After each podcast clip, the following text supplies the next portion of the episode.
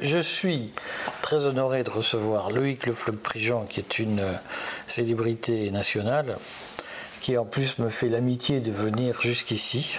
Euh, ce qui est sympa, c'était pas simple. Oui, c'est bien. c'est bien. Non, pour des lilas, c'est très bien. J'ai des, des, habits qui sont, qui sont ici et j'ai mon cardiologue qui est pas loin. Oui. Ah, il, a, il, a, au moins trouvé un cardiologue à Paris. Et euh, en fait, beaucoup de lecteurs m'ont dit qu'il faut absolument interviewer Loïc Le Flotte-Prigent qui nous parle du prix de l'électricité.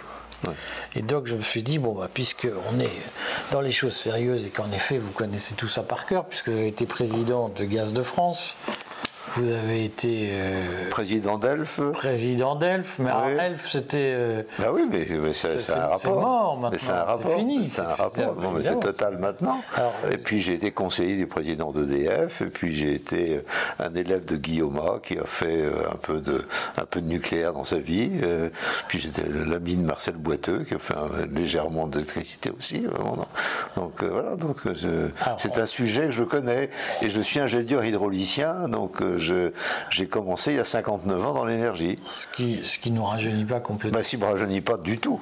Enfin, euh, tant pis. Euh, et donc, justement, on va commencer par là parce que pour les gens, c'est pas clair.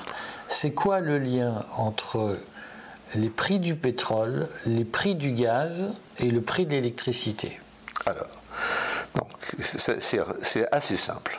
C'est assez simple. C'est-à-dire que le prix de l'électricité c'est un prix qui était autrefois un prix tarifé et qui était finalement une sorte de prix moyen d'un mix électrique.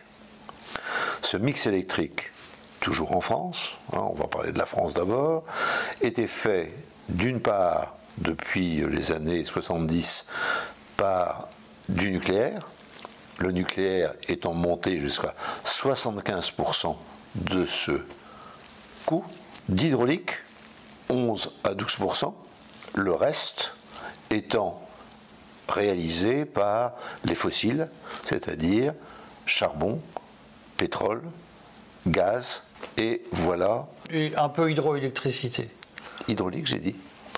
Dit hydraulique d'abord, je veux dire 75% de nucléaire et 11-12% d'hydraulique. Excusez-moi, je, viens, je viens de le dire. donc euh, vous n'avez pas entendu. et par ailleurs, donc il y a sur l'année, puisqu'on est en année, euh, il y a des moments où il faut du pilotable fossile, c'est-à-dire charbon, gaz ou pétrole. C'est ça, ça, qui était notre mix électrique. Donc ça. Quand vous dites pilotable, ça veut dire que ça veut dire, ça veut dire que quand j'ai un pic, ouais. Donc en hiver, par exemple, on se chauffe plus. Voilà. Donc, si vous voulez, donc, alors le nucléaire, c'est quoi? C'est une base. C'est-à-dire que le nucléaire fonctionne bien lorsque euh, on met le combustible, ça chauffe, l'électricité sort et c'est une base. C'est-à-dire qu'on fait pas, on joue pas au yo-yo avec le, avec le nucléaire. C'est pas bon. C'est pas bon économiquement. C'est pas bon économiquement et c'est pas bon techniquement parce que ça conduit à ce que euh, la longévité de la centrale euh, n'est pas optimale. Alors l'hydraulique, c'est pareil, c'est-à-dire qu'à un moment, j'ai de l'eau qui est quelque part, je la fais descendre, j'ai l'électricité immédiate, par conséquent, je, je suis pilotable. Alors je suis pilotable d'une façon avec le nucléaire, mais je suis encore plus pilotable avec l'hydraulique. Donc on ouvre les barrages On, ouvre les barrages, l'eau descend euh, et, ça conduit une turbine à, à, tourner et par conséquent l'électricité derrière. Et puis il reste les, les autres pics qu'on encaissait, si je puis dire, avec les fossiles. C'était ça l'idée, et c'était ça. et donc le tarif du charbon, on en remettait dans la On mettait le charbon, même chose, du gaz, on Et c'est pilotable, c'est-à-dire que quand vous avez besoin, vous avez. Parce que l'électricité est un produit bizarre, c'est un produit qui n'est pas stockable, Hein, je reviendrai là-dessus. Et par conséquent, il faut qu'à chaque fois que je produis un électron, je le consomme, et à chaque fois que j'ai envie de consommer un électron, il soit produit. Donc j'ai un équilibre permanent entre la consommation et la production, ce qui est, rare. Hein. sur les autres produits, c'est pas ça. Hein. Je peux stocker l'eau je peux stocker mon carburant gaz euh, fossile, vous voulez, et je peux euh, stocker également l'uranium et je mets des bouts, des, bouts de combustible dans le réservoir. Donc j'ai donc un système qui est globalement avec une base nucléaire et avec du pilotable derrière me permettant d'encaisser ce qu'on appelle les pics de consommation. Mmh. Bien. Et donc c'est le système sur lequel nous avons fonctionné à partir des années 70. Euh, et euh, à un moment, euh, et, donc c'est une question. Pourquoi le prix est une moyenne et qui fait cette moyenne? Pourquoi on ne se contente pas de prendre les coûts de production en disant ben voilà, on divise ça par le nombre de consommateurs Parce que les moments où vous avez les pics de consommation, c'est-à-dire le moment où vous faites fonctionner vos centrales fossiles, vous avez un amortissement de ces centrales fossiles qui dépend du nombre d'heures qu'elles vont fonctionner dans l'année. Donc vous faites fonctionner votre nucléaire tout le temps, votre hydraulique tout le temps, parce que c'est les moins chers, et puis vous avez des choses qui sont plus chères, qui sont le, euh, charbon le gaz et l'électricité. Elles sont plus chères selon la manière dont vous, dont vous travaillez, c'est-à-dire que le charbon est moins cher, mais c'est plus polluant. Donc quand vous avez une centrale charbon en ville, vous avez intérêt à la mettre ailleurs. Puis si jamais vous la mettez ailleurs, ils ne sont pas contents non plus, là vous arrêtez plus ou moins rapidement. le, le, pétrole, le pétrole, ils ne sont pas très contents non plus. Et donc là où ils sont le moins pas contents, c'est le gaz. Et, donc, d'une façon générale, l'idée, c'est de dire, voilà euh, comment euh, on, fait qu'on on, enlève le fioul, les centrales au fioul, le plus rapidement possible, les centrales charbon, et puis on se met sur le gaz et le gaz. Et à ce moment-là, au moment où vous faites fonctionner vos centrales à gaz, c'est le prix du gaz, certes, mais c'est le prix du gaz plus l'amortissement ou pas de votre centrale à gaz. Et par conséquent, si vous la faites fonctionner que quelques jours par an, ça coûte très cher de la faire fonctionner puisqu'il faut, payer la centrale. Alors, j'ai une question tendue, parce que moi, quand j'étais petit, on me disait l'électricité en France n'est pas chère parce que EDF n'a pas intégré dans le coût le prix de la vie de la centrale après la centrale, son démantèlement, sa modernisation, etc. Faux. Non, tout ça, c'est tout c'est faux. Non, on a parfaitement intégré tout ça, et, euh, et, donc ça coûte pas cher. Donc les EP, la construction d'EPR, etc. ça n'a rien à voir. Ça n'a rien à voir. c'est intégré dans le prix de l'électricité alors, ça n'a rien à voir. parlons du nucléaire. Parlons du nucléaire normal, c'est-à-dire un nucléaire fait dans les années 60-70, euh, nucléaire civil, De Gaulle, Pompidou, Mesmer, Giscard, Mitterrand. Hein, voilà, c'est ça le, nucléaire. Et euh, ce nucléaire euh, est fait dans des conditions de sûreté optimales avec un acteur essentiel qui est EDF avec euh, un acteur technique qui est une galaxie de sociétés autour de, euh, des gens qui s'occupent du combustible et des gens qui s'occupent de, euh, du noyau, c'est-à-dire Framatome et, euh, et, Orano maintenant, qui a été à, un moment Areva, mais qui est maintenant revenu Framatome et Orano, et grossièrement 200 000 personnes réparties sur le territoire dans des sous-traitants divers et qui sont des spécialistes du secteur. Donc c'est 200 000 personnes qui travaillent sur un instrument et cet instrument euh, arrive à être le plus important du monde à un moment, puisque c'est on a joué sur l'électricité nucléaire. C'est également le moins cher du globe, c'est-à-dire que nous avons à l'époque l'électricité nucléaire et hydraulique la moins chère du monde, parce que nous avons également. Et c'est la plus propre. Voilà, et c'est la plus propre. C'est ça le. Ça Mais la plus risquée. Alors, on va revenir sur le risque après. Disons que c'est, on a l'électricité la plus. Donc, cette électricité a un coût, et ce coût, si jamais je prends le coût moyen de, du nucléaire et le coût moyen de l'hydraulique, mhm. ce coût est aux alentours de 30-40 euros le mégawattheure. Voilà, c'est ça la base, et ça fait euh, de l'ordre de 85% du coût de l'électricité en France, et ce coût n'a pas varié. C'est EDF qui calcule ce, et qui l'impose, ou est-ce que le gouvernement Non, c'est le coût. Je parle de coût. Il n'y a personne qui impose, c'est le coût. D'accord. Il faut d'abord commencer par le coût. On est d'accord. Et c'est ça que les gens euh, au gouvernement ont du mal à faire. Que, moi, je commence par le coût. Combien ça me coûte? Combien ça me coûte? Ayant intégré l'ensemble du fonctionnement de la centrale, le temps nucléaire, le temps où elle est amortie, le temps où on la carène, c'est-à-dire qu'on la prolonge exactement comme les avions, c'est-à-dire qu'on change les pièces qui permettent de la faire fonctionner plus longtemps et, euh, et c'est toujours neuf, contrairement à ce qu'on raconte, une centrale nucléaire est toujours neuve. Hein, on change toutes les pièces qui doivent être changées. Hein, comme un avion, hein, comme une raffinerie, c'est pareil. Euh, la, raffinerie, on fait des arrêts métal et on dit voilà, et, la raffinerie est toujours neuve. Comme ça, temps de mise en, de, mise en route, de, carénage.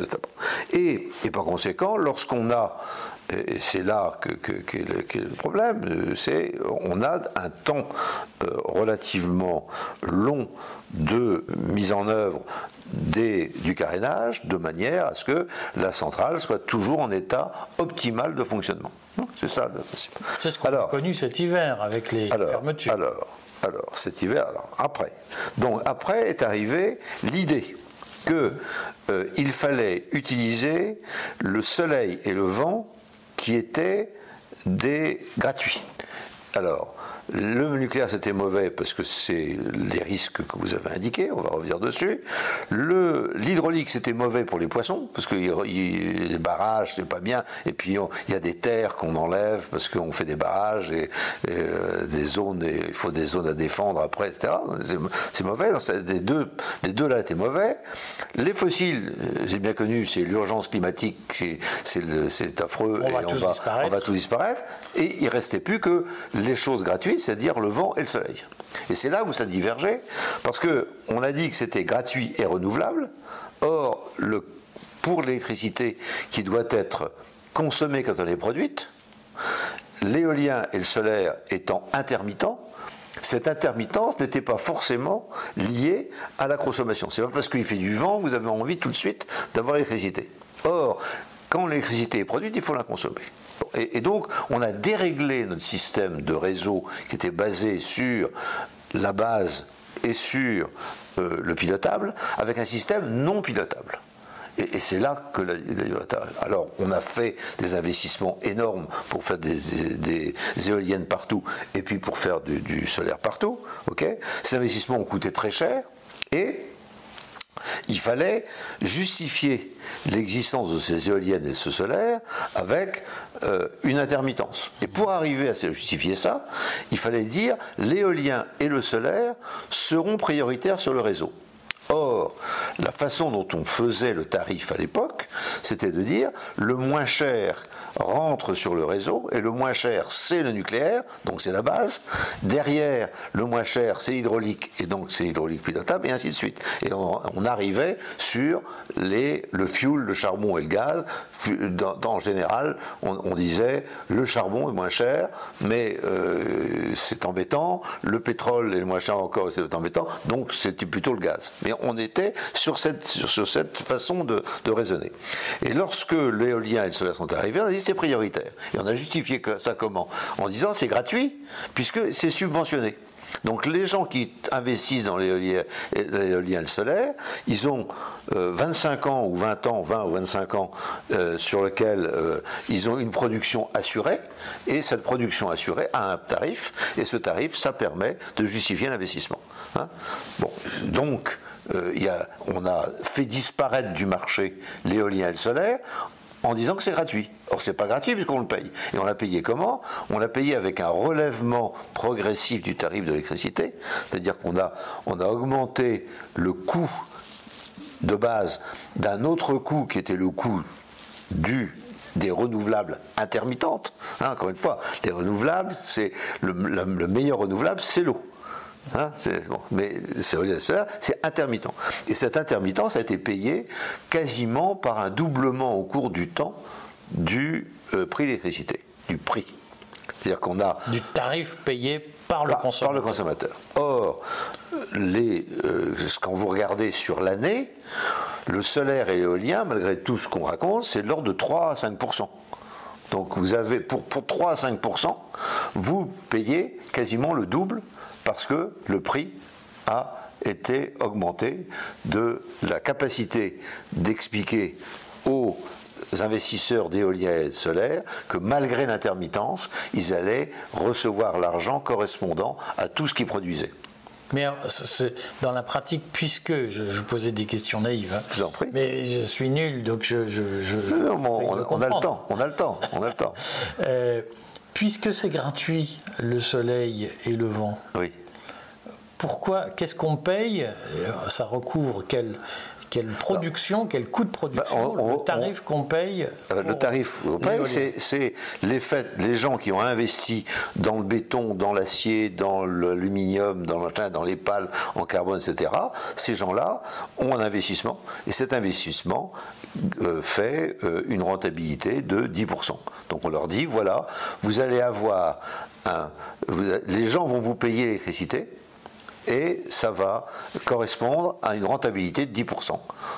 Mais hors subvention ou C'est la, subvention. C'est la, subvention. C'est la subvention. C'est-à-dire que dès que vous produisez l'électricité, on vous la prend à un tarif élevé de manière à faire en sorte que vous ayez un rendement global de 10% de votre investissement. Alors, est-ce que vous êtes en train de nous dire, je continue mes raisonnements euh, de gars qui essayent de comprendre, hein, est-ce que vous êtes en train de nous dire que l'augmentation phénoménale du prix de l'électricité... La première augmentation n'est pas phénoménale, elle est directement liée à l'existence de l'éolien et du solaire, et elle a doublé le prix par rapport au coût antérieur qui était basé sur une tarification sur les trois éléments que j'ai indiqués, c'est-à-dire nucléaire, hydraulique et fossiles.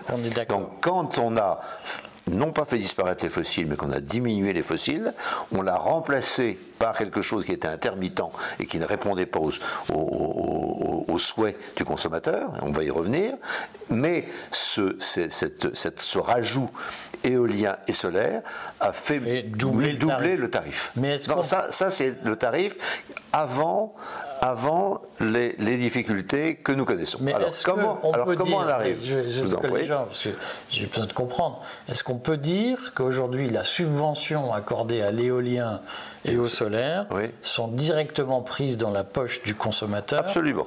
Donc en fait, ce n'est pas une subvention, c'est un tarif imposé aux consommateurs. Absolument. On n'est plus dans un marché libre, on est dans un marché imposé où le consommateur subventionne à son ah, insu subventionne des, investisseurs qu'il n'a pas choisi. Des investisseurs qui n'ont pas été choisis et, et, dont on a dit qu'ils étaient gratuits.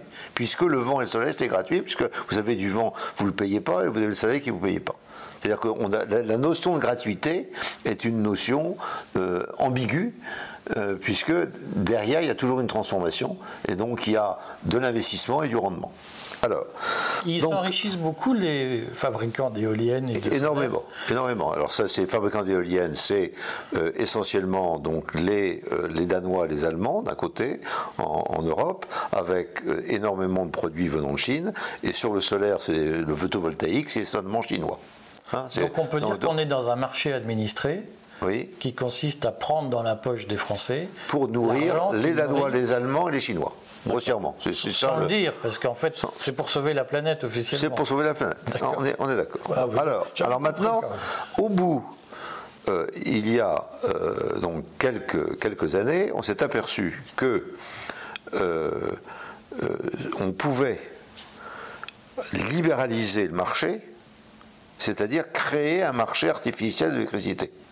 Pourquoi? Pour plaire aux, euh, libéraux euh, idéologues, on a dit on va casser cette construction que nous avons faite euh, en France au profit d'une autre idée qui est une, un marché d'électricité basé sur ce qui existe sur les marchés habituels quand il y a stockage, qui sont le marché de gros et le marché à terme. Donc on va créer des gens qui vont euh, faire en sorte que euh, le, prix pour le consommateur soit un prix où il y a de la concurrence alors qu'il n'y a pas de concurrence euh, physique, puisqu'il y a un producteur, il y a un distributeur, il y a un transporteur. Donc a priori, il n'y a pas de marché.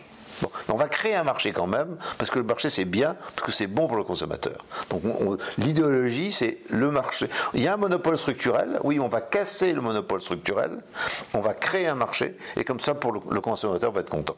Bon, alors on a créé ce marché, et bien évidemment, en faisant ça, puisqu'on avait déjà dit que l'éolien et le gaz étaient, le solaire étaient gratuits, on avait un produit qui était déjà au marché.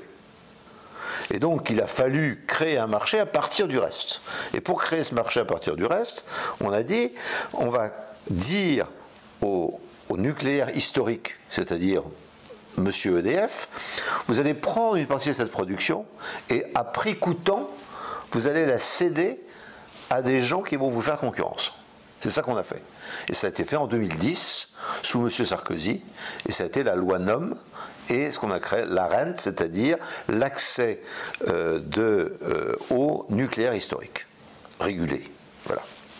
Donc on a dit, eh bien, euh, le prix coûtant, c'est 42 euros le nucléaire, donc ça, démantèlement, tout compris, etc.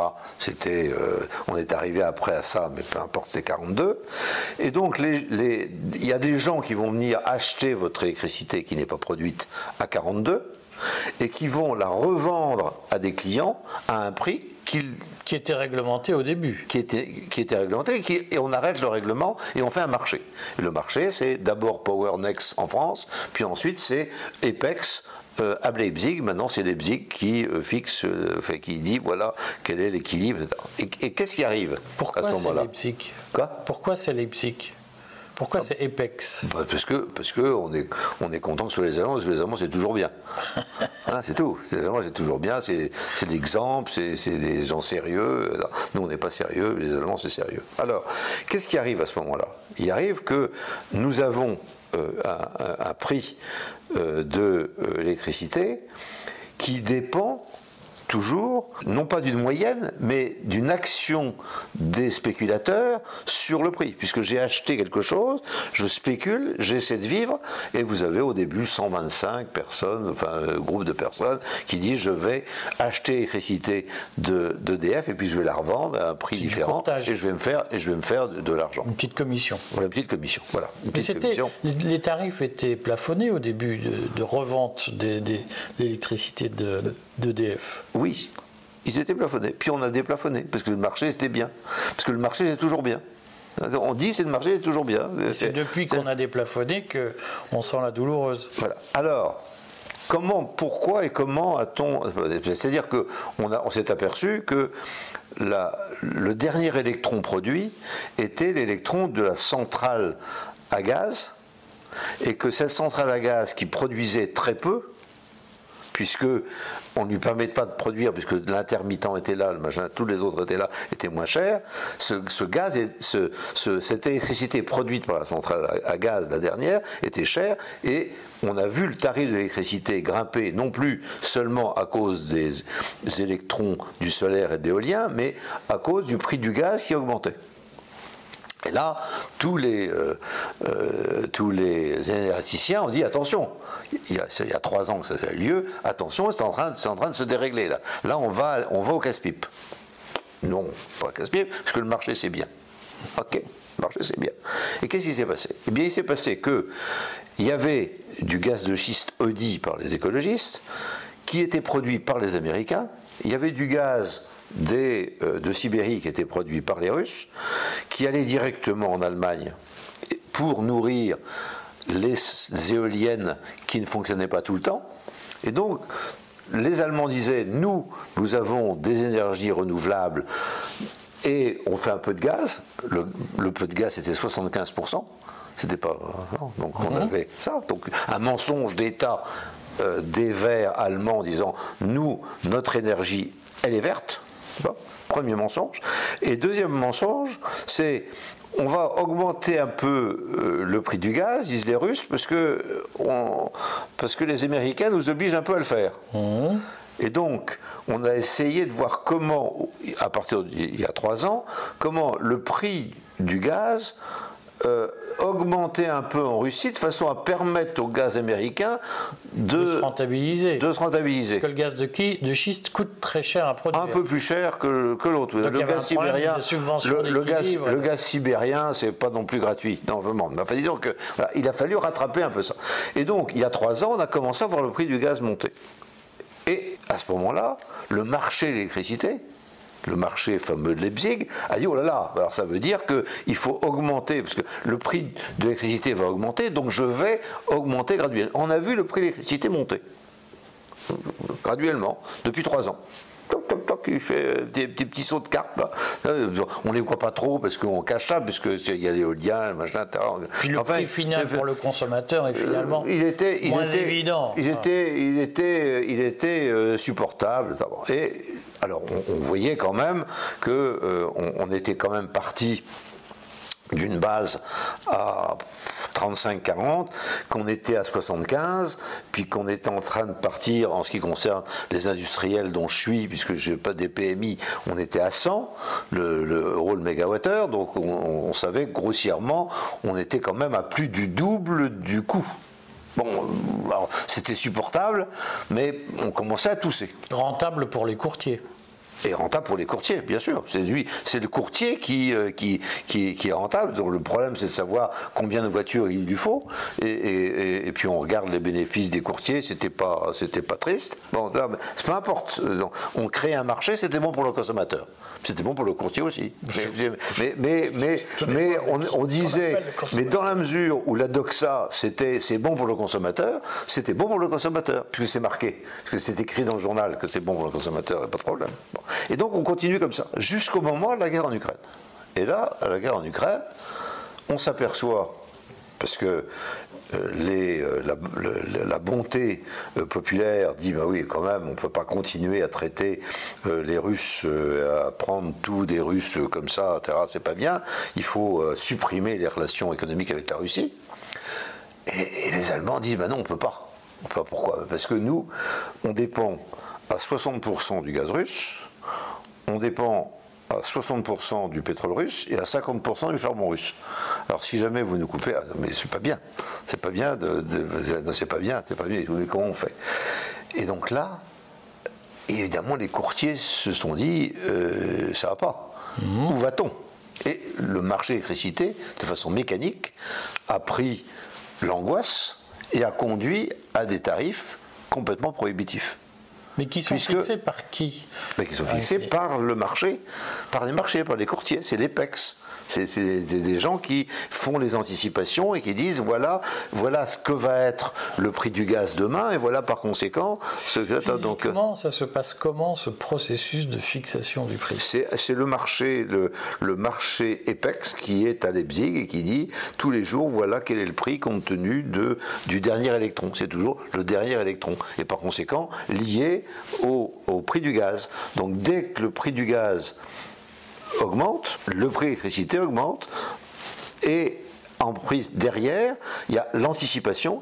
Certes, euh, moi aujourd'hui, le prix du gaz a augmenté d'un facteur 5, mais je, pense qu'il va augmenter d'un facteur 10. Par conséquent, je prends, j'achète du, du, à terme de l'électricité euh, pour pouvoir la revendre à un prix euh, nettement au-dessus. Donc je, suis en train, et, et je me garantis d'avoir l'électricité, c'est-à-dire je garantis que la centrale à gaz va me produire l'électricité que d'autres ne font pas. Alors pendant le même temps, on a été dans la catastrophe, nous en France. Pourquoi? Parce que nous avons des centrales nucléaires qui, pendant le Covid, n'ont pas eu le problème de maintenance on pourra revenir dessus, mais disons que c'est, il n'y a pas eu, il n'y a pas eu ce qu'il fallait. Alors, est-ce que c'est financier, est-ce que c'est technique, etc. Bon, il faut l'autopsie euh, du meurtre nous verra. Enfin, hein, avis, un peu de tout, un peu de tout, un peu de tout. Enfin, euh, bon, on a, on a beaucoup caché avec le Covid, ça a permis de, de financer moins. Bon, euh, quoi qu'il en coûte, c'était pas forcément sur le nucléaire. Bon, alors, donc, petit A, on a, on a deux. Euh, on, on, a notre réglementation de sûreté est grossièrement trois fois plus méticuleuse que toute la réglementation internationale. Nos, nos standards de sûreté sont, ont été bâtis par des antinucléaires. C'est-à-dire que les antinucléaires ont infesté l'ensemble des organismes d'État, mmh. en particulier l'Agence de sûreté nucléaire, et en particulier, bien pire, l'Institut de recherche de sûreté nucléaire, qui est lui monochrome, c'est-à-dire tous des antinucléaires. Donc, à chaque fois qu'il y a un petit incident quelque part, vous avez l'ASN qui le dit à l'IRSN et l'IRSN qui dort au canard enchaîné. Donc vous avez une page du canard enchaîné à chaque fois disant regardez c'est abominable, le nucléaire c'est affreux et ça va péter, ça va péter, ça va péter. on va repartir sur les risques. Bon, alors maintenant, c'est donc le fait de dire il y a un danger conduit à l'arrêt de tout. Et c'est ça qui s'est passé euh, avant, euh, pendant la, période en question. C'est-à-dire que d'un côté, il y avait la maintenance qui n'avait pas été faite et c'était compliqué de, euh, de, de, faire travailler les gens compte tenu des règles de sûreté au travail dans les centrales. Et d'autre part, on a fermé cette centrale parce qu'il y en avait une qui avait un problème, sans regarder les autres et en considérant que par précaution, il fallait les fermer. Et donc on s'est trouvé dans la panade lié donc à un prix du gaz qui était en train d'augmenter et que les gens de marché considéraient euh, augmenter encore plus pour, et, donc il fallait qu'ils prennent des précautions financières. Certains ont déposé le bilan à cette occasion, on dit non, euh, nous on joue plus. Enfin, donc, euh, donc le prix a augmenté et donc on s'est retrouvé avec un prix de l'électricité potentiel mhm. extrêmement élevé à une période charnière qui était fin 2022, 50% des contrats de fourniture d'électricité sont à renégocier pour les industriels. Et la renégociation conduisait à ce qu'on multiplie par 4, 5, 6, même fois 10 les contrats qu'on leur proposait. Et les industriels ont dit mais qu'est-ce qu'on fait avec ce prix du gaz, avec ce prix d'électricité? Si jamais on, on prend ces contrats, on est cuit. Le président de la République en octobre fait un grand discours en disant surtout ne signez pas parce que je vais faire prendre les dispositions pour que ce ne soit pas aussi euh, terrible pour vous. Les disent on ne signe pas. Et puis, trois semaines après, Madame Vargon, qui est devenue présidente de, la commission de régulation, Et de régulation, dit si vous ne signez pas le, 31 décembre, vous n'aurez plus d'électricité dans vos usines. Ah, c'est autre chose, alors on signe. Voilà. Et donc on a signé, et donc la moitié des entreprises françaises à euh, signer euh, des euh, contrats qui sont léonins, c'est-à-dire qui conduisent à une augmentation, à une multiplication mmh. du prix de l'électricité énorme. Alors, je le répète, c'est pour ça que je suis intervenu, je continue à intervenir, alors que le coût de la majorité de l'électricité produite en France n'a pas varié.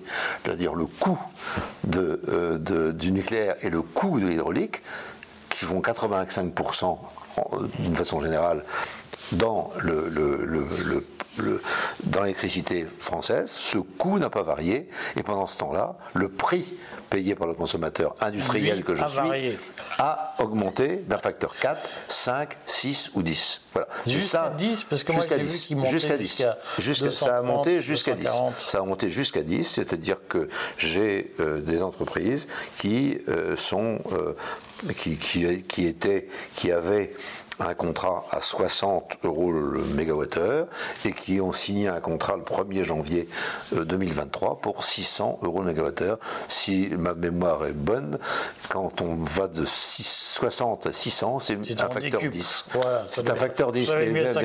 voilà, exactement. Voilà. Mais euh, comment on explique euh, l'impuissance du président de la République sur un sujet où personne ne peut défendre ça, sauf les, euro, les eurolâtres qui disent sans l'Europe on est perdu, mais aucun esprit raisonnable ne peut défendre une telle prédation sur euh, l'industrie française. Comment on explique que le président de la République n'arrive pas à changer les choses? Ben, Moi, je, je, ne cherche pas à expliquer la pensée du président de la République. Moi, ce que je cherche, c'est à sauver, c'est à sauver l'industrie française. Moi, je ne me pose pas cette question.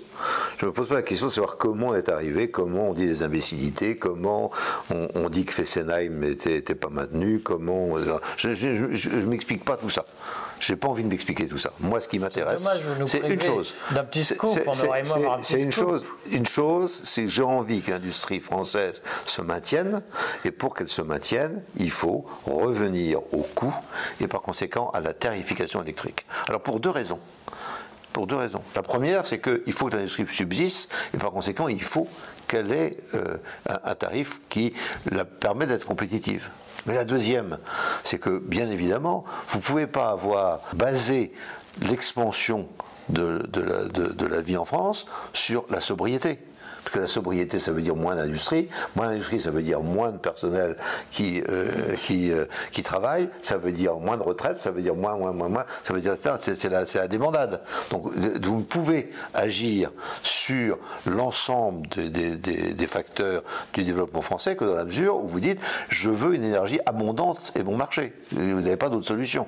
Et pour avoir une énergie abondante et bon marché, il faut que vous investissiez dans l'énergie nucléaire d'une manière ou d'une autre. Vous ne pouvez pas baser votre énergie abondante de bon marché sur les intermittentes, et je vous l'ai démontré.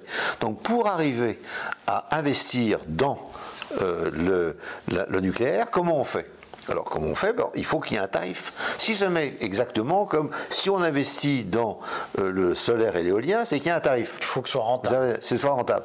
Et ben, dans le nucléaire, c'est pareil. Donc, vous ne pouvez pas investir. Et, si jamais vous êtes dans la loi du marché de l'offre et de la demande et que vous bâtissez un outil nucléaire à plusieurs milliards sur euh, une, loi qui, qui, est, inconnue où euh, de temps en temps le, les, les gens du marché vous achètent le mégawattheure à 10 euros le mégawattheure pour le revendre 600, et à d'autres moments, ils vous l'acheter plus tard, etc. Si vous n'avez pas une base, vous ne pouvez pas construire. Et donc, ce qui, a été, du cochon. ce qui a été, ce qui a été démontré par Inclay Point, où les Anglais voulaient au départ euh, sur le, le nucléaire, bon, puis à la fin, ils ont dit bon, on, voilà, on vous garantit un tarif. Sur ce tarif, vous allez pouvoir banquer euh, votre, votre, investissement. Il faut banquer l'investissement. Bon. Et donc le nucléaire, il va falloir banquer. Et pour banquer, il faut avoir un tarif et, euh, un, tarif garanti. Et, donc ce tarif garanti, c'est un tarif qui est bon pour l'investisseur comme il est bon pour le consommateur. C'est ça qu'il faut. Et c'est comme ça qu'a été bâti l'outil nucléaire français et l'outil et l'outil. Et c'est vrai aussi des grands libéraux qui sont les Californiens qui à un moment ont voulu que rénover leur outil euh, euh, nucléaire et qui était sur, sur le marché, euh, etc. Et ils sont aperçus qu'il n'y avait pas d'autre solution que de d'avoir un tarif garanti. Je vais quand même me faire un tout petit peu l'avocat du diable. Mais je ne vous prends pas, je vous prends pas pour le diable, attention. je suis habitué, j'ai le dollar. Le, le, courrier des stratèges a publié la stratégie bas carbone du gouvernement qui a été promulguée par décret au mois de mars 2020 et qui prévoit entre 2020 et 2025 une baisse de 30% de la consommation d'énergie par les ménages. Euh, et globalement, tout ça vise à respecter les critères de Paris, les objectifs des accords de Paris, etc. Euh, ce que vous nous dites, vous, c'est quand même euh, produisons, c'est pas très conforme à nos objectifs euh, internationaux de baisse de production de CO2. Ça n'a rien à voir. Ça n'a rien à voir. Bah, si les si jamais, bah, si jamais, parce que bah, l'énergie n'est pas chère. si, les usines tournent en, en respectant des, des, des, des, normes bas carbone, l'important pour moi, c'est que l'énergie existe. Si l'énergie n'existe pas, il n'y a pas de production et effectivement, on peut résoudre le problème bas carbone en, faisant en sorte que plus, personne que plus personne ne vive. C'est clair, si vous arrêtez, vous arrêtez toutes les bagnoles, vous, vous consommez moins, c'est clair. Vous arrêtez, on a vu d'ailleurs euh, la manière dont on respectait les consignes bas carbone avec le Covid. C'est-à-dire que vous mettez tous les gens à l'intérieur de la maison, vous leur dites vous sortez plus, et soudain euh, ça va mieux. Sauf pour euh, le chauffage, les climatiseurs, les machins. Là, là on n'a pas été regardé. Mais disons d'une façon générale, effectivement, on a baissé la, consommation de, de fossiles. Oui, c'est vrai. Est-ce que l'augmentation des et qu'on laisse filer est une façon, une ruse pour faire baisser la consommation. C'est pas une ruse, c'est pas une ruse, c'est une, c'est, une connerie, c'est tout. non, non, non, laisser, laisser, filer, c'est euh, se, se, préparer à colère euh, qui monte et euh, à ce qui arrive dans la rue aujourd'hui. il est clair que, il est clair que le, le, nombre de gens qui sont dans la rue aujourd'hui pour dire que les retraites c'est pas bien, ce nombre de gens n'a rien à voir avec les retraites. Hein, c'est, là, pas que ou, pas que, rien à voir. Quand vous regardez bien, le sujet, c'est bon, ça suffit, on a envie de savoir où on va, on ne sait pas où on va. Et, donc c'est ça le sujet aujourd'hui. Et, effectivement, euh, je comprends les gens qui ne savent pas où on va, parce que moi je ne sais pas. Je ne sais pas, c'est-à-dire que quand, on me parle de sobriété, moi je pense pédurie. Je, je, je, l'industrie, l'industrie l'industrie a un compte d'exploitation, je suis industriel, dans mon compte d'exploitation, j'ai une dépense énergétique. En quoi est-ce que vous pensez que je ne surveille pas mon compte d'exploitation pour être sobre? Je surveille, je mets du LED, je mets des machins, je fais attention à ce que la consommation soit minimale, etc. Je, surveille tous les, endroits de mon compte d'exploitation. Et souvent on dit, oh là là, vous n'êtes pas sobre, alors il faut vous essayer de 10%. Non, je ne baisse pas de 10%, je baisse 10% de ma production. Ah oui, ça je suis capable de faire. Et d'ailleurs, c'est ce qu'ils ont fait. C'est-à-dire que lorsque les gens sont allés euh, dire ah, vous voulez la sobriété, très bien, vous baissez. Bon, on a arrêté l'aluminium de Dunkerque, on a arrêté les aciéries, on a arrêté le tas. Très bien. Mais simplement, euh, si jamais j'arrête, bah, vous savez que euh, la, la, société française, sur trois produits extrêmement importants, il y a le ciment, énergivore, il y a l'acier, énergivore, et le plastique. Une fois que vous, vous, dites je ne produis pas là, je le produis en Espagne, euh, en Italie, euh, ou, euh, non, non, même pas, de l'autre côté, Non, non, ça suffit, il suffit d'aller de l'autre côté de la frontière. À ce moment-là, effectivement, vous êtes sobre. Vous êtes sobre de quoi? Est-ce que c'est ce qui est en train de se passer? C'est en train de se passer, bien sûr. C'est ce qui s'est passé. C'est ce qui s'est passé. Donc, le, grand, le grand applaudissement du fait qu'on a diminué de 15% est un applaudissement lié à la baisse euh, de, de, production, un certain nombre d'industriels en France qui s'en fichaient, puisque c'est des industriels internationaux et ils vont produire ailleurs. C'est pas, pas très difficile. Et comme je suis acheteur des produits, je peux vous dire d'où ils viennent, il n'y a pas de problème. je, suis au courant. Bah, ils viennent d'Europe, d'un d'autres endroits, c'est tout. mais c'est. On ne peut pas à la fois internationaliser, mondialiser, et puis considérer qu'on est un, un, endroit tout seul dans, dans, dans la pampa où euh, on fait ce qu'on veut. Sauf et pas dire aux gens qui vont être. voilà. Et donc, et donc, aujourd'hui, aujourd'hui, je maintiens qu'il n'y a pas d'autre solution que de dire il faut une énergie abondante, bon marché et souveraine, et que avec les éoliennes et le solaire, nous ne prenons pas cette direction, que nous pouvons prendre cette direction avec le nucléaire, avec l'hydraulique et en gardant une partie de fossiles en essayant de réduire au maximum les émissions de CO2 avec des tas de procédés qui existent et qui existeront demain. Mais disons que nous n'allons pas passer de 84% d'énergie fossile dans le monde à 0% parce que monsieur X ou monsieur Y dans euh, le, petit bureau de la mairie de Paris euh, décide que pour le climat il faut prendre la trottinette. tout ça, tout ça n'a pas de sens. Et il faut, il faut que les gens comprennent que, que ça n'a pas de sens, que c'est pas ça qui va se passer. Mais des lecteurs m'ont accablé de questions me disant il paraît que dans, ce, cette grande ligne d'augmentation des tarifs, les hypermarchés ou des hypermarchés ont obtenu un accord ou une protection très favorable pour acheter l'électricité à bas prix. Est-ce que vous êtes au courant de ça? Alors, donc, dans, le, dans la, façon de, réaliser les, tarifs pour euh, les consommateurs, on a essayé de limiter le consommateur individuel, euh, et c'est la commission de régulation qui fait ça. Et donc, quand les tarifs augmentent, il y a toujours un ministre qui dit à la creux, vous allez faire ça parce que sans ça, euh, ça va mal se passer. Donc, alors c'est en fin de compte de l'argent budgétaire qui vient au secours des, euh, des éoliennes et des l'énergie solaire pour leur garantir, une fois de plus, que c'est là qu'est le problème. Hein, on n'a pas de problème de coût d'hydraulique et de. on a un problème de, de, maintien de la rentabilité des centrales éoliennes et solaires. Et donc c'est ce, cette, cette rentabilité qui est assurée par l'argent budgétaire. Hein, et, aujourd'hui, l'argent budgétaire lié euh, à la CSPE n'a pas suffi et il a fallu prendre une partie de la taxe pétrolière pour mettre sur l'éolien et le solaire. Hein. donc quand vous mettez, quand vous prenez un litre d'essence, vous payez une partie de l'éolien et du solaire aussi. Ce qu'on ne dit pas aux gens. Non, ce qu'on ne dit pas aux gens, bien sûr. alors, donc ça c'est, donc si c'est euh, le euh, premier sujet, le consommateur on essaie d'éviter la révolution et de faire porter le prix réel. Très bien. L'industriel, il y a deux sortes d'industriels.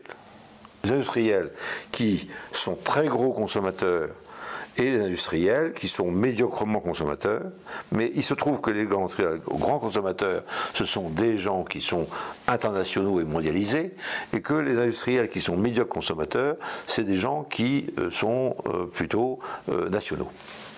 Alors, les gens qui sont très euh, consommateurs, ils, ont, ils sont partout dans le monde, partout en Europe, et par conséquent, ils peuvent équilibrer. Euh, si jamais ils produisent, mhm. à, un moment, euh, le coût du travail est trop élevé en France, pof, on va ailleurs, etc. Ils ont, ils ont toujours, et on voit aujourd'hui que lorsqu'on dit que le prix de l'électricité va être dix fois moins important aux États-Unis qu'en France, les industriels mondialisés français qui disent on va aller investir aux États-Unis. Donc c'est ça, c'est le premier sujet. Mais deuxième sujet, lorsque les industriels, les gros consommateurs, se sont aperçus à un moment que euh, euh, euh, le prix de l'électricité allait augmenter de façon erratique à cause des, du solaire et de l'éolien. Ils ont dit on va peut-être quand même se rapprocher du producteur, EDF, et faire en sorte que nous, notre prix ne soit jamais trop élevé. Et donc on va se mettre de toute façon hors marché, de cette façon. Et donc ils ont signé un accord avec EDF sur 25 ans.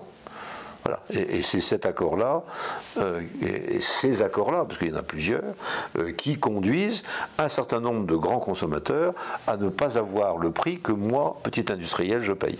Donc moi, je suis, j'ai tout mauvais, hein, c'est-à-dire que je suis pas, je suis petit, euh, j'ai pas d'accord, je suis avec des fournisseurs, j'essaie, je suis, on, on, on, prend même pas au téléphone, on, prend même pas au téléphone, on prend même pas au téléphone, personne ne prend au téléphone. Même pas un sous chez Non, non, rien, rien du tout. Et, à la fin, on me sort un, on me sort un, tarif en disant mais c'est ça ou rien, c'est ça ou on vous coupe. Il dit bah bon, on ne coupe pas, bon, et, et il dit mais ça prend l'ensemble de ma marge, mais tant pis, vous allez vous débrouiller. Et derrière, quand je vais m'adresser à, aux industriels non, parce que je suis sous-traitant, en disant bah, Vous savez, le prix de l'énergie a augmenté. Vous rigolez, moi, il n'a pas augmenté. Vous voyez, donc c'est sympa. La discussion avec le, grand industriel chez qui je sous-traite est très sympa parce que lui, c'est pas son problème, il est au courant de rien. il ne lit pas les journaux, il ne regarde pas la télévision, donc il n'est pas, pas au courant. Voilà.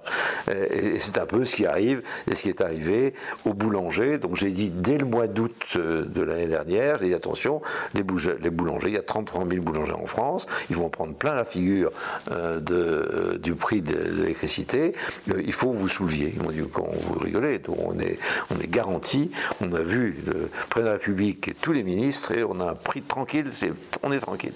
vous êtes tranquille si vous voulez, mais moi je vous dis, vous n'êtes pas tranquille. Donc voilà, c'est ça qui est passé. Mais moi j'étais pas tranquille et j'ai eu raison de ne pas être tranquille. Alors, ces gens donc, qui ont négocié avec EDF, à juste titre, à juste titre. Et, j'ai été grand industriel, par conséquent, je dis qu'effectivement, nous sommes en position de pouvoir négocier à un moment donné et qu'il faut négocier un tarif qui hors marché. Et, donc, le marché, c'est pour les autres. C'est normal. chacun, chacun, c'est euh, dynamique. C'est au euh, euh, à l'État régalien de s'apercevoir de la réalité et de dire c'est peut-être pas comme ça qu'il faut faire. Mais, mais disons que l'industriel qui se débrouille et qui a un tarif qui est correct, euh, il n'y a pas à lui jeter la pierre. Il s'est débrouillé dans les conditions où il était en ayant prévu sur 25 ans que euh, la situation allait être corsée et qu'il avait les moyens, lui, à la période en question, de faire le travail nécessaire pour avoir le prix qui convenait à sa pérennité. Bon, moi, je je n'ai pas, avec mes pieds d'entreprise, la possibilité de veiller à ma pérennité. Je n'ai pas en face de moi de gens qui m'écoutent et je n'ai pas de pouvoir de conviction euh, basé sur une consommation extrêmement élevée et de l'argent que je mettre sur la table en disant bon, bah, je veux passer 25 ans, je vais vous donner un peu d'argent au départ de façon à ce que vous soyez content. Je voudrais, si vous le voulez bien, revenir sur les dangers, parce qu'à un moment, on est le danger du nucléaire. Bon, alors le plus grand danger historique euh, de, des morts liées à l'activité euh, d'énergie, le grand danger historique, c'est euh, non pas le nucléaire, mais c'est le barrage hydroélectrique. Hein. c'est le barrage de Fréjus en France et c'est des accidents. Qui un jour voilà, hein, donc c'est donc c'est ça le, le, plus important.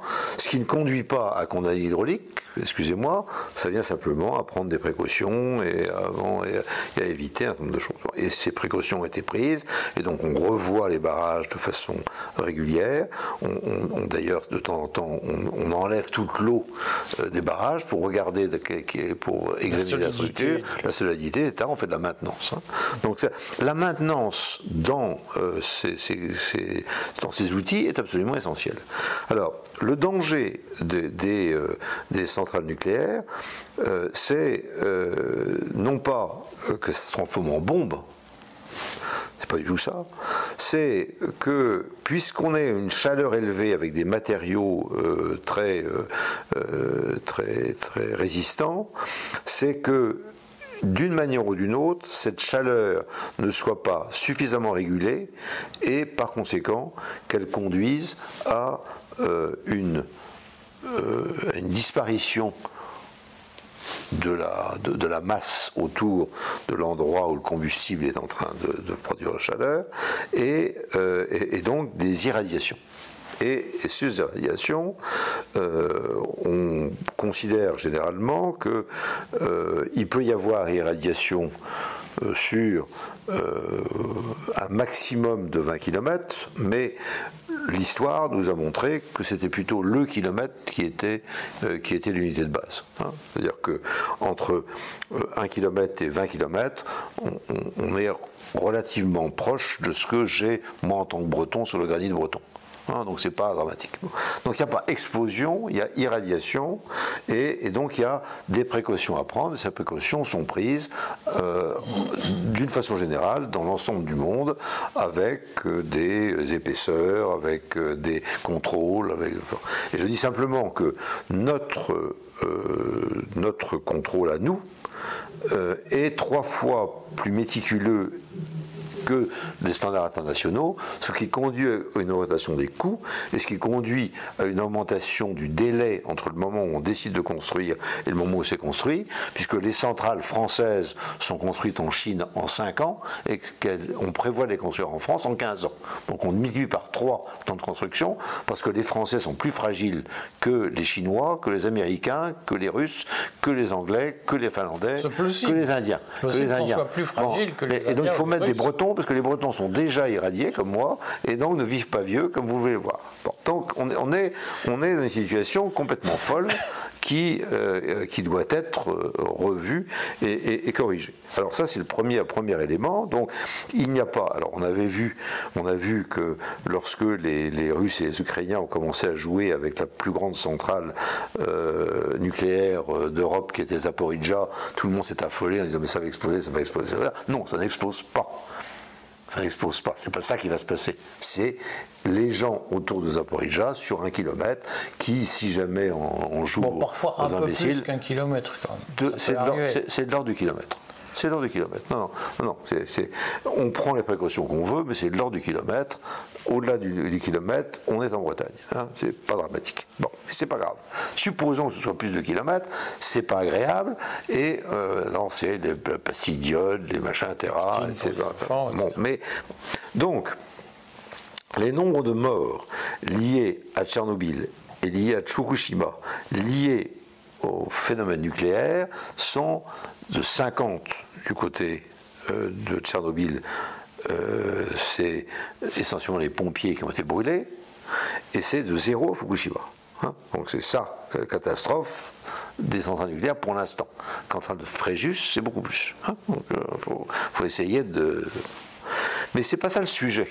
Le vrai sujet, ça a été que les physiciens ont considéré que c'était dommage d'avoir cette dépense pour prendre de l'uranium et de l'enrichir, d'avoir en résiduel un mélange de produits euh, irradiés qui continuent à être, les déchets qui continuent à être actifs, et de ne pas utiliser ça. Et donc, les physiciens français, qui est à l'origine de tout ça, ont dit il faut quand même que plutôt que d'essayer de traiter les déchets qui vont être sur une longue période, plutôt que de, les mettre, de les enfouir comme on fait aujourd'hui. Il faudrait utiliser ces déchets, et donc on a inventé euh, un procédé pour arriver à utiliser cet uranium défraîchi, mmh. mais encore actif, pour refaire de l'énergie. Et ça a été euh, ce qu'on a appelé la centrale à neutrons rapides, ou la centrale dite de quatrième génération, qui a été développée au cours euh, des années 80 euh, pour arriver à un programme qui s'appelait Super Phoenix, qui effectivement était branché sur le réseau qui produisait à partir de, de l'uranium défraîchi. Bon. Ceci était bien sûr un argument enlevé à l'écologie antinucléaire qui disait euh, regardez il y a des déchets abominables et, donc l'idée qu'on pouvait utiliser les déchets a mis le fanal de l'écologie politique sur il faut absolument arrêter ça parce que c'est effectivement la solution. Et lorsqu'il y a eu euh, la gauche plurielle arrivant au pouvoir en 97 les les écologistes ont demandé dans le programme pour participer au gouvernement, ont demandé qu'on arrête Superphénix, qui était donc la centrale historiquement euh, euh, valide pour faire de l'électricité euh, avec de l'uranium défraîchi. Hein, Et ce, à ce moment-là, en 1997, les énergéticiens dont je suis qui, à l'époque, avouait que je suis un peu plus pétrolier que nucléaire, mais j'avais du nucléaire avant, dit ben là, là c'est foutu. Là, là, on, a, on, a, euh, on est en train de partir sur effectivement euh, l'idée euh, que euh, on n'aura plus une énergie abondante des bons marchés, que la souveraineté n'a plus aucune importance, que, etc., et, l'ensemble de la physique nucléaire sur lequel nous sommes les meilleurs en France euh, va être décimé, ce qui a été le cas. C'est-à-dire que l'ensemble des résultats de Superphénix ont été donnés aux Chinois, aux Russes et aux Américains. l'ensemble de cette filière a été décimé, et lorsque euh, euh, les, gens sérieux sont revenus au pouvoir, ils ont dit bon, il faudrait peut-être maintenant qu'on remette ça en ordre. Et on a remis ça en ordre en cachant un peu les choses au commissariat atomique. Et, et, ça a été le programme d'Iastride. L'intérêt, c'est que arrivant après l'utilisation des algorithmes et des jumeaux numériques, c'est-à-dire de, toute la simulation, on était en mesure d'aller plus vite à la solution sans faire des, euh, investissements énormes, parce que Superphénix, c'était un investissement effectivement énorme. Euh, et donc le programme Astrid a duré jusqu'à 2018, où euh, en 2018, les antinucléaires sont revenus à la charge. Le programme nécessitait une augmentation de, la ligne budgétaire. Euh, vous allez rire, on passait de 500 millions à 700 millions à 1 milliard, donc c'était une somme épouvantable. Et, un jour de dépenses Covid. Voilà. Et, et, euh, et donc en 2019, pour euh, plaire aux antinucléaires euh, qui euh, peuplaient le gouvernement de l'époque, vous verrez quel est le gouvernement de l'époque, on a arrêté le programme Astrid pour quelques centaines de millions, ce qui a été une deuxième faute historique dans... Pourquoi on fait ça? Pourquoi on fait ça? Pour permettre, pour permettre, pour permettre, pour permettre à l'idéologie écologiste, les vents c'est gratuit, le soleil c'est gratuit, de se développer avec l'ensemble de l'industrie correspondante, l'ensemble des investissements extrêmement rentables. Il faut absolument permettre à l'écologie. Et d'ailleurs, lorsque le pouvoir revient euh, en, la première loi qui est faite, c'est on va enlever les recours sur l'éolien et le solaire, parce que comme ça on va pouvoir être tranquille. Or, je, peux démontrer, et personne ne peut me contredire, que pour nous, Français, avec le nucléaire tel que nous l'avons, le solaire et euh, l'éolien est inutile. Ce n'est pas forcément inutile pour les Danois, les Suédois, les Norvégiens, etc.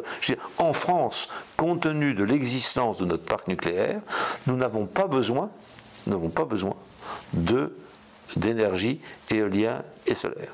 Et donc pour arriver à ça, il faut absolument tuer les possibilités de ne pas avoir un argument anti-nucléaire. Il faut, il faut tuer l'indépendance énergétique et tuer la souveraineté. Et tuer la souveraineté, c'est dire on n'a pas besoin des neutrons rapides, on n'a pas, besoin de la quatrième génération. Et effectivement, vous voyez des gens qui sont en train de développer l'existence d'un programme nucléaire aujourd'hui en disant on va faire de l'EPR, puis on va faire des small réacteurs, c'est-à-dire des réacteurs de 300-400 MW dont on peut démontrer facilement qu'ils ne sont pas euh, économiquement euh, optimales. On sait, on sait que c'est pas optimal. Donc, euh, on sait que c'est l'optimisation, elle est entre 900 et 1200 mégawatts. On le sait, c'est les calculs. Le monde pour des tas de raisons qu'on peut expliquer. Donc on sait que c'est pas optimal. Donc ça permet de dire, vous savez, les, SMR, on va en faire, mais c'est cher. Hein. c'est embêtant parce que l'éolien et le, solaire c'est moins cher. Et on, on coupe. Et on ne parle pas de neutrons rapides aujourd'hui. Qui parle de neutrons rapides? Il on en parle en Chine, on en parle en Russie, on en parle aux États-Unis, et, on commence à en parler dans euh, les pays limitrophes, c'est-à-dire des gens qui se disent après tout le nucléaire va revenir, et donc c'est des Italiens aujourd'hui qui sont en train de reprendre le flambeau avec quelques Français.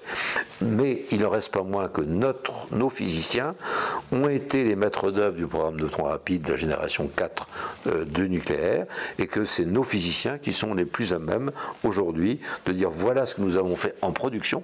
Nous avons été les seuls à produire euh, de l'électricité dans ce réacteur superphénix et, euh, et, c'est toujours nos travaux qui sont les, maîtres dans le, la physique nucléaire du, du globe. Hein, c'est continuer Superphénix. Dernière question, sur le terminer J'ai beaucoup abusé de votre patience. pourquoi on ne fait pas comme l'Espagne et le Portugal? Pourquoi on ne se retire pas du prix, électrique, du prix européen d'électricité? Alors, euh, la question est à poser à, visiblement au gouvernement euh, français aujourd'hui, et qui nous dit c'est pas possible, et nous donne la raison parce qu'il y a l'interconnexion. Mauvaise raison, puisque nous avons toujours été interconnectés. C'est-à-dire que, par définition. Avant qu'il y ait le prix européen, on était. Avant, avant qu'il y ait le marché d'électricité, avant 2005-2010, puisque c'est ça la période, euh, nous étions bientôt interconnectés.